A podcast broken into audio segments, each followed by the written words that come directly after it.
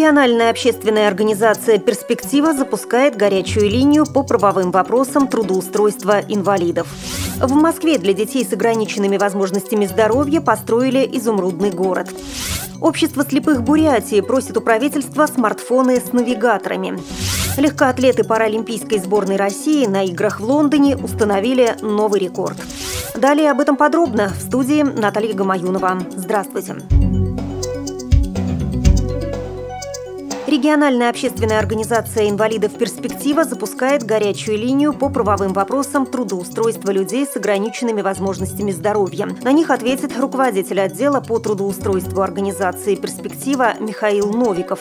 В частности, он затронет такие темы, как создание специальных условий для работы людей с инвалидностью, квотирование рабочих мест, содействие в трудоустройстве, психологические аспекты во время поиска работы, а также реализация программ региональной общественной организации инвалидов инвалидов «Перспектива», направленных на трудоустройство людей с инвалидностью. Задать вопрос, а их следует формулировать четко и кратко, вы можете до 11 сентября на сайте dislife.ru в разделе «Горячая линия». Региональная общественная организация инвалидов «Перспектива» планирует сделать проведение горячих линий регулярными. Столичном парке «Сокольники» открылся спортивно-игровой комплекс «Изумрудный город». Это бесплатный центр спортивных развлечений на открытом воздухе для ребят с ограниченными возможностями здоровья. В его состав входят спортплощадки, тренажеры и аттракционы общей площадью 2500 квадратных метров.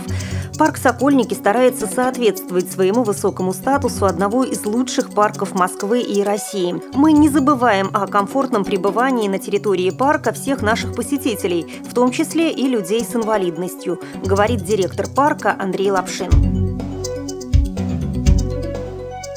В Улан-Удэ завершил работу первый республиканский молодежный форум Всероссийского общества слепых. В нем приняли участие инвалиды из Иркутска, Тувы, Хакасии, Забайкальского и Красноярского краев, а также Республики Бурятия. Как отметили организаторы, форум направлен на вовлечение молодых людей с нарушениями зрения в активную общественную жизнь. Его участники ознакомились с новыми техническими средствами реабилитации для незрячих. Также инвалиды испытали аппарат по ориентированию на местности и посетили круглые столы столы, посвященные проектам социальной адаптации инвалидов.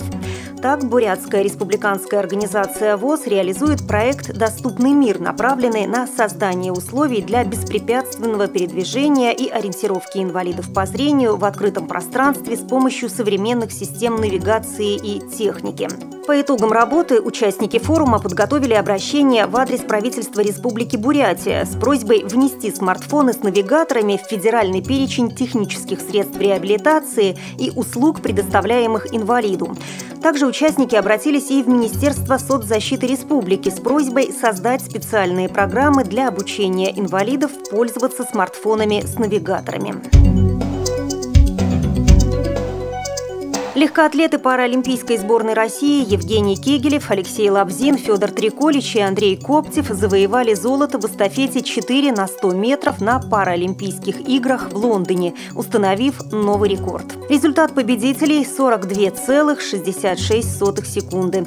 По данным на 6 сентября, Россия в общем медальном зачете занимает второе место, имея в своем активе 73 медали. 28 золотых, 25 серебряных и 20 бронзовых. Лидируют китайцы – 159 наград, из них 60 высшей пробы, сообщает Интерфакс. Таким образом, Россия превзошла свой наивысший результат на Паралимпиадах. Четыре года назад в Пекине российские атлеты завоевали 18 золотых наград. При этом по количеству золота Россия догнала хозяйку игр Великобританию. Напомню, что онлайн-трансляцию Паралимпиады смотрите и слушайте на сайте smart.paralympic.org. Это был информационный выпуск.